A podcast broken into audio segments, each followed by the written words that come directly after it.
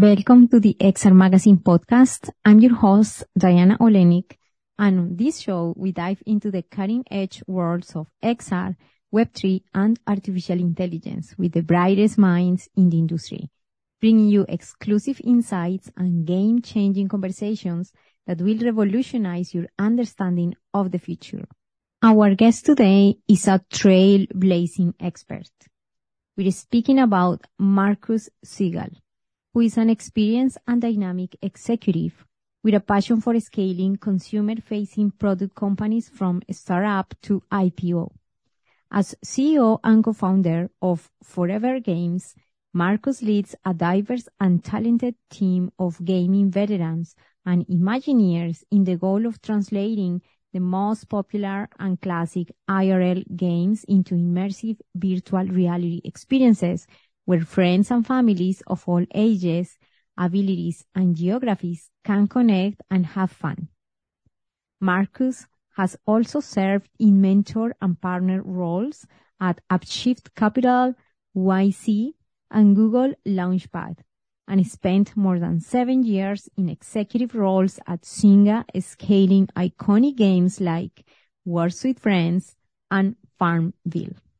I'm super excited to be recording this episode today with Marcus. I can't wait to begin. Let's do it. Thank you so much, Marcus, for being here today. I'm super excited. How is everything going in California right now? I mean, really, Diana, I have nothing to complain about. I live at the beach and I make video games as a job. Wow. Um, you know, I played a lot of games when I was a kid. My parents thought I was wasting my time. I mean, yeah. maybe I was, but it's all, all's well that ends well. Wow. I'm super excited. Like you have some, such an amazing background because of course you've been creating all of this company and people love your experiences, everything that you create. So please let us know actually, how did you get started? What is your background about and why it take you or led you to create ForeVR? Well, sure. I, I started off my career in TV and film, um, when I was in college. And I got out of college and I started making TV shows for the History Channel and A&E. I did special effects in some pretty bad movies like Beastmaster 3. Somehow the, uh, the Academy ignored that straight to video masterpiece. Um, when the internet, uh, became real, consumer internet became real, I moved to Silicon Valley and I really wanted to be a part of what was next. And then, you know, I worked at a, a startup called emusic.com. We were the first startup to sell downloadable music and pay artists the royalties. Then I got into, I had a brief foray into B2B and I did a payment startup and then I joined Zynga. And, you know, I was pretty early there and I was a part of the creation of a whole new uh, genre of gaming, of social games. And I got to see the power of, of gaming as a pursuit you know, I got to see what happens when grandparents and grandchildren play games together. Um, you know, Words with Friends, for instance, or Farmville. And I got to see it strengthen bonds. And, um, you know, it was such, such a phenomenal experience that I really just fell in love with games and gaming and the pursuit of bringing people together in fun.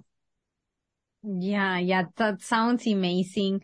I think that you, uh, like by what you mentioned, you also had it seems like always this interest, personal interest in creating yourself, you know, in, in the entrepreneurial life. What particular thing took you always in that direction? Sometimes I, oh my God, if I had just been a lawyer.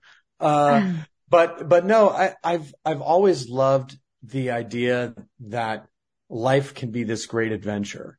You know, entrepreneurship's not for everybody. And yeah. some, look, some people entrepreneur they create within the companies that they're in.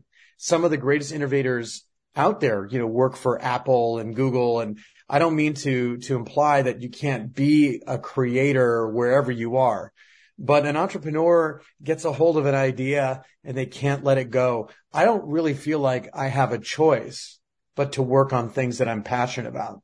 In life, you can fail doing something that does not fill you with joy.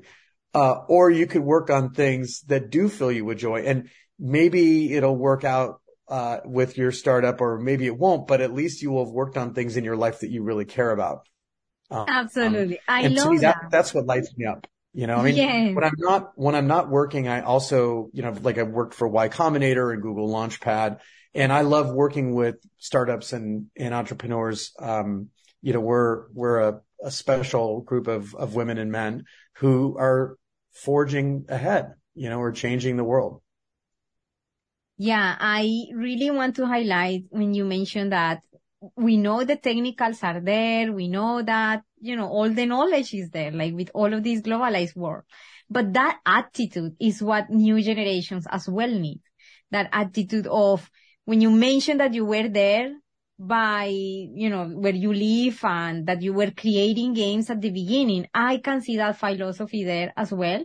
I say, as long as we live our lives as if we are the artist that is creating and gets all the energy and the fulfillment from when we are creating, then the life will continue to unfold with more exciting things rather than necessarily I'm going to create this startup just because there is certain things that are outside pressuring me to do it rather than, you know, like the own or our own creation. So thank you so much for sharing that.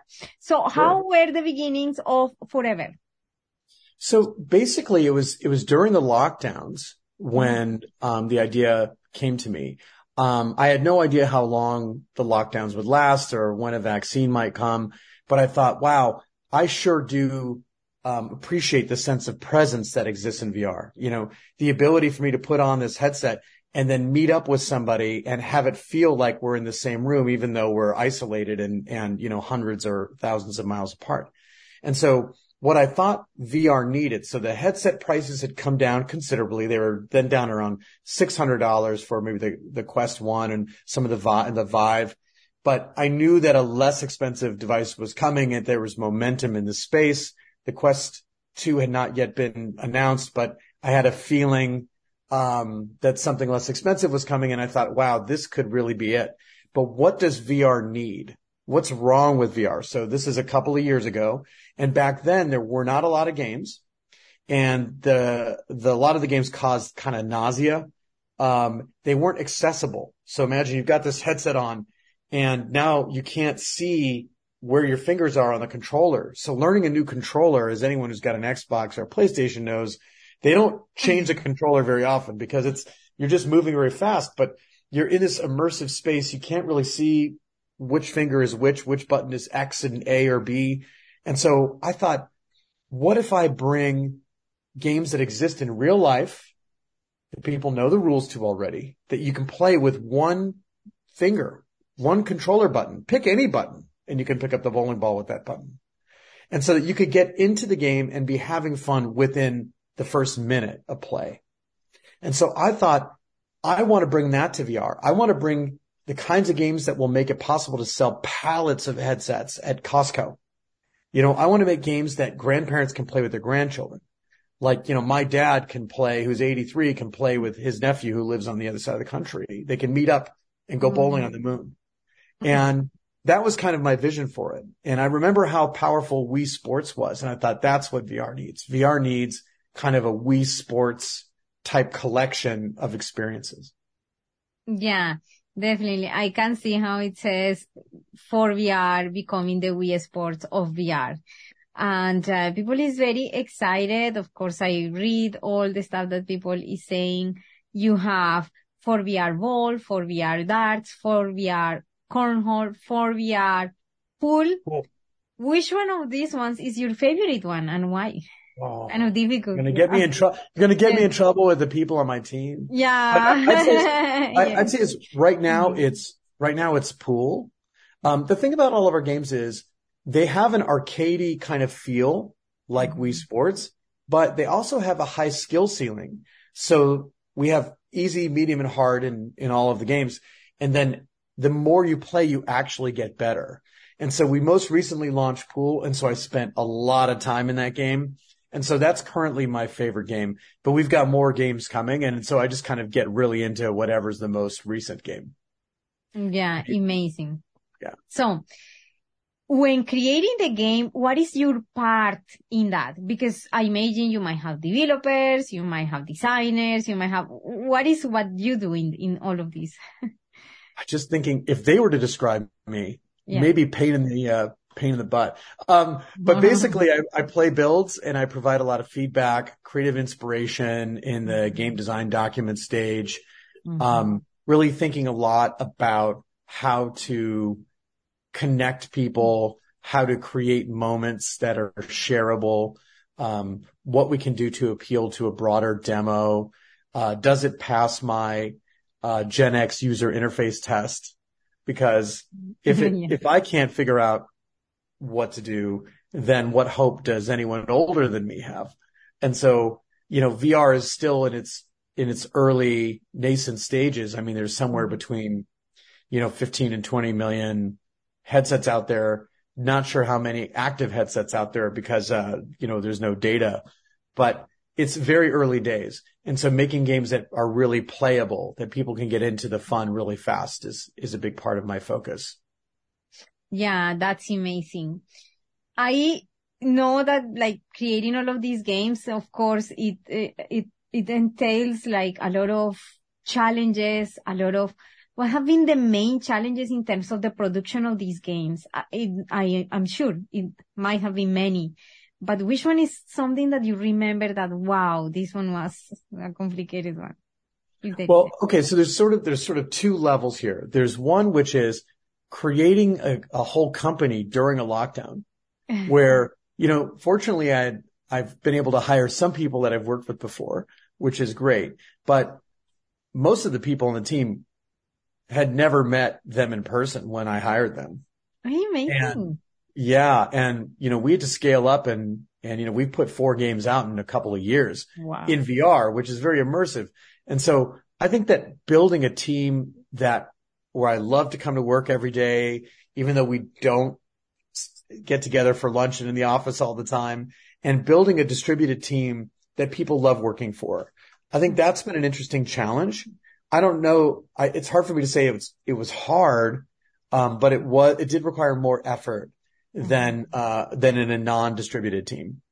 From a game perspective, I think the most challenging thing is striking this balance between people that want a hardcore simulation of a VR experience and people that want to have the feeling of joy of being good at something. So, you know, take bowling, for example. So when we first shipped our bowling game, we, we really put it out there to create the best bowling simulator on the planet. Mm. We had professional bowlers play it. I mean, we really got bowling and guess what? Real bowling's hard. I mean, in real life bowling, I'm lucky to break a hundred. I really stink. or maybe I don't stink. Maybe I shouldn't say that because I'll offend people that don't ever get above a 50, but it is that hard. Bowling is hard. And bowling in VR where you don't have the weight of the ball and I mean mm. all of it mm. and, you know, putting spin on it. And we basically launched that game and people, there was another game out there, um, also a good bowling game, but it, it's not as visually beautiful as our game. Um, but the throw is very corrected. And I, on, in our game, I would bowl like 100 to 120 and in their game, I'm bowling at 240 I can throw the ball over my shoulder. Everyone's having a blast. And so we had to decide like, wait a minute, what do we do here? Mm-hmm. Do we change the throw and piss off all these people that love this authentic throw? Like, what do we do? But it ended up leading us to this place of making an easy, medium and hard mode. And oddly, no one plays the hard mode. Everyone mm-hmm. wants to just get strikes and bullseyes and, you know, yeah. all of that. So striking that balance between how seriously to take each kind of complaint or suggestion that comes in from a user. Yeah, that's interesting. Also another aspect is this in-engine retention, like making sure that it, it is difficult. It seems so easy when you see the product that is finished, but in the creation is how we can make people to enjoy the experience in a way that they want to play more, right? Ultimately, yeah. Um, I, how I did you come up with that good, good feature in your games? Well, I mean, I think one of the biggest challenges, and I, I know a big part of, of your audience are people that are aspiring developers and entrepreneurs looking at XR, AR, VR, uh, MR. Um, and I can tell you this, we're still at the stage where people, the majority of headset owners do not put this device on their head every day. You know, it's, it's not a daily for most yeah. people. For, for young people where maybe that's their only game console, then they might put it on every single day. Sports is a category. It's more, oftentimes it's a weekly habit. Um, some, for some people it's daily, but a lot of people it's weekly. Um, and, you know, we, we're okay with that, you know, but we do face that challenge where people have to remember to put this thing on and remember to seek out your app. It's not like, you know, this bad boy that mm-hmm. is in my hand all the time. And I, I, I recently bought an Apple watch because I was spending too much time looking at my phone and I thought that would help. And now I'm just spending too much time looking at my watch. Um, yeah. so I think that that's, um, you know, something that we have to think about as makers mm-hmm. is you know, how do we create something that people remember? Yes. And come back to again and again. Yeah. Yeah. That's amazing. Yeah. And I think that, um, for whoever is uh, listening or watching, also actually getting into the experience of going and bowling and playing the arts, the cornhole pool. Actually, these words that Marcus are saying is that's where we can see them actually like what type of features are used there or what type of things are used in order to um, invite people. And right now in these, in these times, you know, there is a topic that is hot right now, which is AI.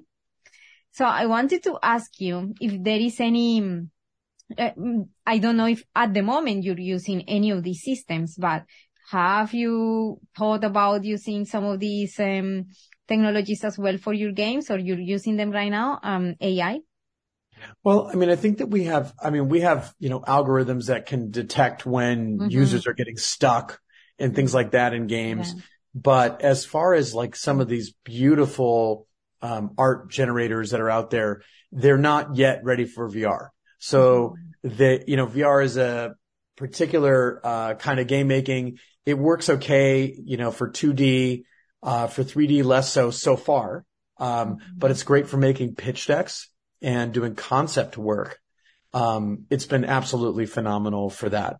But I think it's going to be, you know, I'm, I'm a believer. Uh, I am blown away by ChatGPT and it's, I mean, we're already living in the greatest era of entrepreneurship in the history of humankind, I think. I mean, if you think about how many businesses are created, how many apps are launched, um, how many people are going for it, now. I don't believe there's another time in human history that, that we've seen this and it's just getting started. And so, you know, I think that AI has the potential to unlock even more entrepreneurship. It's an accelerant on entrepreneurship. I don't think it replaces it. Mm-hmm. Yeah, yeah, definitely. For we're seeing just so many changes and so rapidly and I guess that companies, um, applying this, even, you know, just from the business point of view, are starting to see good uh, results in terms of optimization, etc. I was wondering about more like the infrastructure and for data, analyzing data from users and all of this. But in the future, that might be, maybe, that might be available it could be. for companies. It, it, it could be, it could be a big part of our story in the future. Mm-hmm. Um, right now we're finding the fun in a couple of new games, which I can't tell you about yet. But um, wow. But I'm excited about them. But for us, it's you know so much of what we're creating is is visceral. So it's like yes. I'm, mm-hmm. you know, I'm I'm creating this mm-hmm. this pool game. We have a physics engine. Then we actually just put on the headset and we play a build. And it's like, okay, does this feel right? Does it look right? And then we make, you know, changes in the at the engine level um, and tweaks in order to get to an optimized performance. And we'll test put in different ranges and test it. If we had AI, then maybe we would just put it out there and have a bunch of players play and just have it adapt to how many people sink shots in the shorter amount of time. But even that, I don't know that that would be better at first because no two people throw a bowling ball the same way, you know? Mm-hmm. Yeah. Yeah. Thank you. Thank you for explaining that. Um, you have something interesting as well that I found, which is something called pass and play mode. How was creating that? And uh, please let us know what it. What well, you mean that's that's the brother sister feature. So Um, you know, a lot of people don't have two heads, you know, if there's a, a couple little kids and they have to share a device, that might be a nightmare for parents, right? They're, they're like, my turn, my turn. And it's like, Yeah. actually, hey, I'm putting this on Mm-hmm. and I'm going to, you know, bowl uh, a few frames. And now in the game, it's like pass the, pass the headset to the other player. And then you just put it on your little sister's head and then it's her turn. That's And- awesome. Yeah. That's what pass and play is. It's, Yeah. it's basically for people to share a headset in the same space. hmm I mean, eventually these things, the cost is going to keep going down. And, you know, we're already seeing people use these headsets as second screens. It's kind of like having an IMAX in your house. You know, you just sit there and watch a movie in it. And, you know, uh, Netflix and Amazon are really popular. Hulu. They're, you know, people have a lot of uses for these devices beyond gaming. hmm So is there multiplayer in your games? Oh yeah. You know, you and I could meet up and play and the sense of presence in VR right now is, is pretty remarkable. Um, I know that Meta has been given a lot of flack for where their avatars are now. Um, as a person who's built a company using software that they've created, I'm like, okay, guys, you know, take it easy. They are losing money on this and they're trying to push something forward. And, you know, we would, we could either have no avatars or have work in progress avatars. And so the avatars are so, um, people may not love uh, how they look or, or whatever, but the feeling when you're in a room together is so compelling that if I stood too close to you, you'd be like, whoa, man, take a step back. Like you're close talking me. Mhm. Um, you can high five and sparks fly out. And I mean, there's all sorts of fun that you can have with your friends or, or make new friends and, or bring your family together and play. And that's really unique to VR. That isn't possible in, um, PlayStation yet. They've got their own headset coming. Mm, yeah, yeah, amazing. So, um, you know that in the games there might be sometimes strategies to actually make people celebrate or, you know, like rewards. What have been the most effective reward systems that you've applied that people actually, you can see that they, they are, re, re, you know, respond well to them? Well, um, our players are collectors. And so our Mm. bowling game has over 200 different bowling balls and they're really fantastic. Like they're really wild. There's like plasma ball and there's, you know, Mhm. ball, balls that have fish swimming in them. And there's, you know, all, all of, all of these sort of fantastical Mhm. balls and each of them has its own properties. So you'll figure out which ones are best for you. And then we also have environments to play in that'll blow your mind. And so Mhm. each of these get unlocked. So the Mhm. more you play, the more coins you get, the more coins you get, the more things you can go Mhm. shopping for. And that's going to expand in avatar clothing and all sorts of things like that. But Oh, right now you can basically, in, in all of our games, this is the case. So in pool, cornhole, darts, there's, you know, like a hundred different 50, 50 pool sticks at this point, but there's going to be more and there's different felts and different things that you can do that you could unlock by playing more. And that seems to be what, what people enjoy. Hmm Yeah, I think that one of the things that I mostly appreciate about this medium VR is the fact that you can be in another place in another country, as I have friends in other countries, and you can have an experience together as if we were closer. I think that this is magical. There is nothing that is, there is no, no, no uh, um, discussion there. And I wanted to acknowledge, you know, like bringing this amazing tool. One of the things that I want to also say is that going to a store in Oculus, I've had chal- challenging times trying to find experiences that are multi-user. There are not so many of them. There are some that seem nice that you want to try, but not multi-user. Is why is the reason for that? Why is that it's difficult to find experiences that are multi-user in VR? Um, well, I mean, I think that there's, it's interesting because there's the number one complaint, the number one complaint in VR when anyone plays a multiplayer game is, Hey, there's not enough people to play with. They want to make new friends, but they just haven't sold that many headsets yet in the world. Yes. And so I think that developers have this challenge of, do I focus on a really great single player game Mhm. or do I invest in the multiplayer experience knowing that there may not be a great deal of player concurrency when I first launch. So especially when you first launch a game, you have zero players on day one. You have zero active players. Yes. Right. And so hopefully your game takes off and then you have a significant number of active players. Um, and then they're all playing together. In all of our games, um, you, we have single player and multiplayer and you have the ability. So like you and your friends could get together and set up a private room and you could all play together. Mm-hmm. Yeah. Yeah. Amazing. But I, mean, think you know, as a, I made social games for years. And so I didn't really see another way to go. Yeah.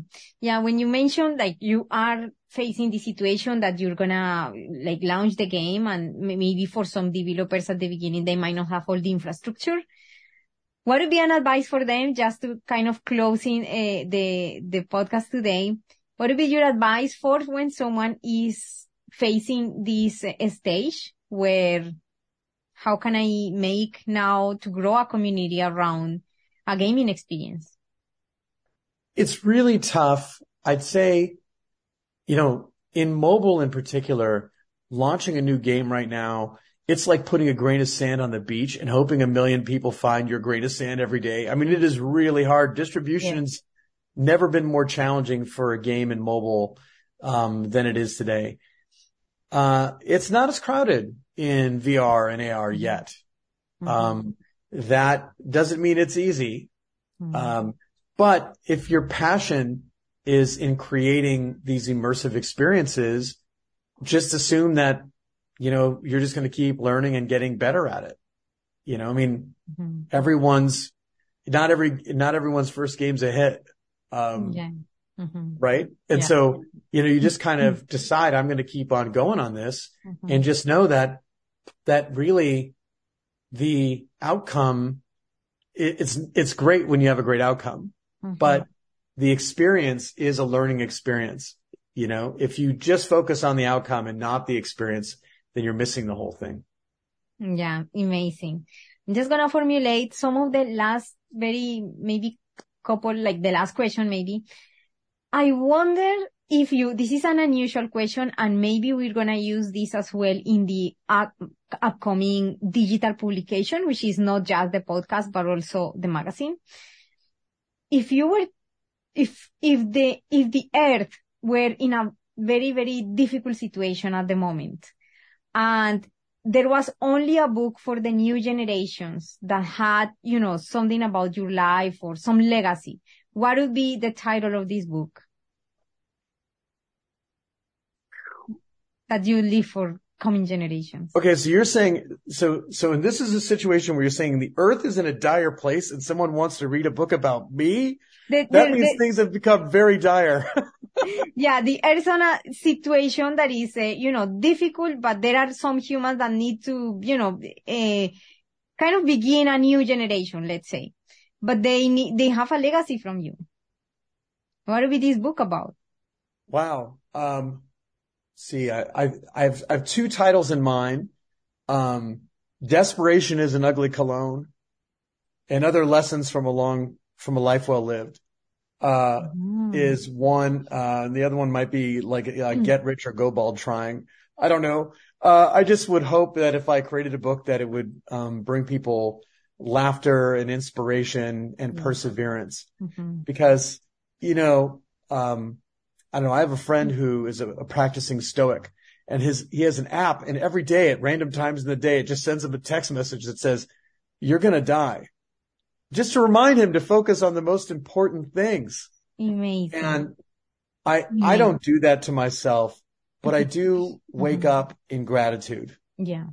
And so, you know, for all of you who are slugging out, out, out there in entrepreneur land, um, hey, there's going to be good days and bad, but remember, it's a privilege to get to work on what you want. You Yeah. know, there's the vast majority of humans on this planet do not have Mhm. a choice and they work on things for a variety of reasons. Mhm. And you, my friends, have made a choice. It's a bold choice. It may not always be an easy choice, Mhm. but, um, good for you. Absolutely. I'm super, super excited with how we're closing this episode. It's amazing because it's all rounded. We go through entrepreneurship, also a little bit of the gaming and all your experience with that, and also the personal side, which is super important. I really, really love the reminder that your friend has in the phone because I'm that type of person. Like I'm always into, into this thinking of, oh, this is so unique. This experience of being here on the earth and being here and present and existing is so unique that I'm so grateful for that. So thank you so much for bringing that.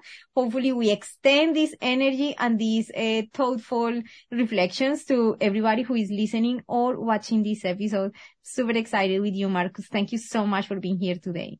My pleasure to be here and I will send you some game codes for you to share with your audience. That would be amazing. Thank you so much. And we'll keep you posted. Please follow all the accounts of ForeVR because they are coming up with super exciting stuff, which Marcus doesn't want to say yet because it's going to be very, very good. so yeah, we're, we're excited, Marcus. We're going to be following you and following everything that is happening at ForeVR and uh, we'll be playing your games. Yeah, for sure. Thank you so much for your time and uh, have an amazing day. Bye. Bye.